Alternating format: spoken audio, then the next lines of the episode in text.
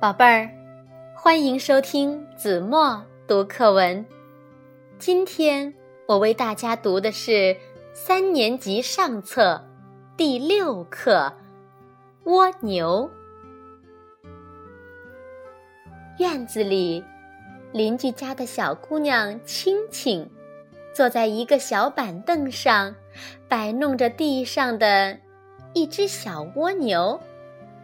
口中还唱着：“蜗牛，蜗牛，先出犄角，后出头。”听着那动听的歌谣，我仿佛又回到了童年。记得小时候，每当下过雨，我和小伙伴们就到潮湿的墙根捉蜗牛。蜗牛总是藏在圆圆的螺旋形的硬壳里不肯出来，于是我们就把它们放在平整的石块上，一边唱着歌谣，一边观察着它们的动静。不一会儿，从硬壳里探出一对长着小黑眼睛的触角，东张西望的。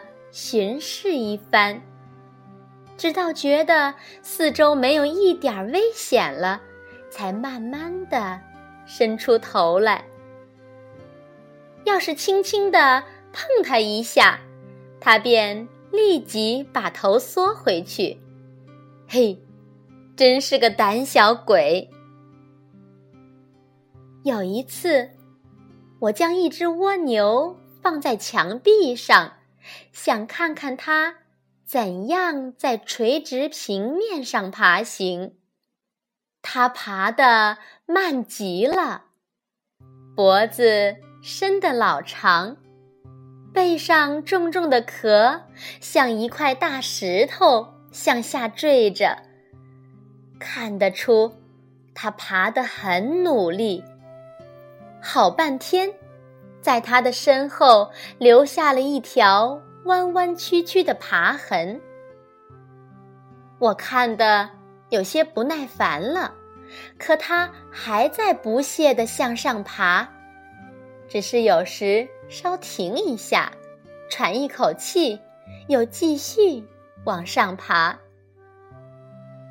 我想逗逗它，但是刚碰到它的触角，它身子。用力一缩，就从墙上掉了下来，啪的一声，摔到地上。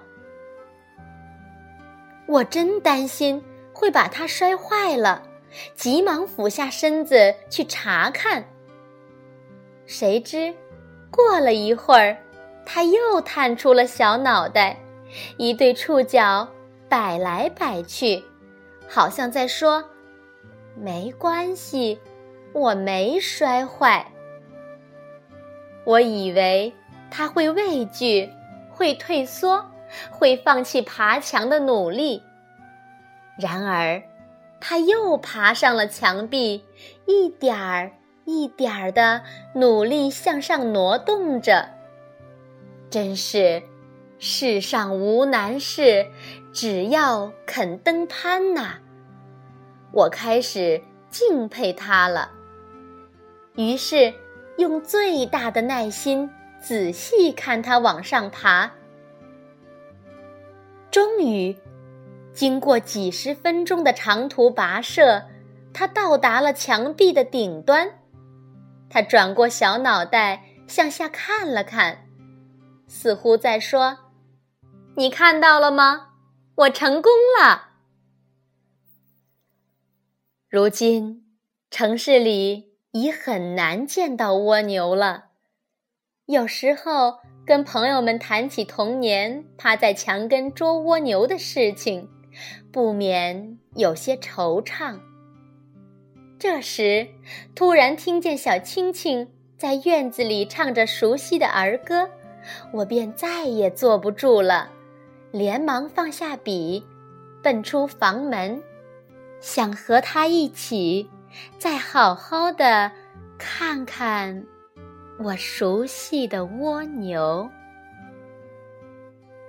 好了宝贝儿感谢您收听子墨读课文我们下期节目再见。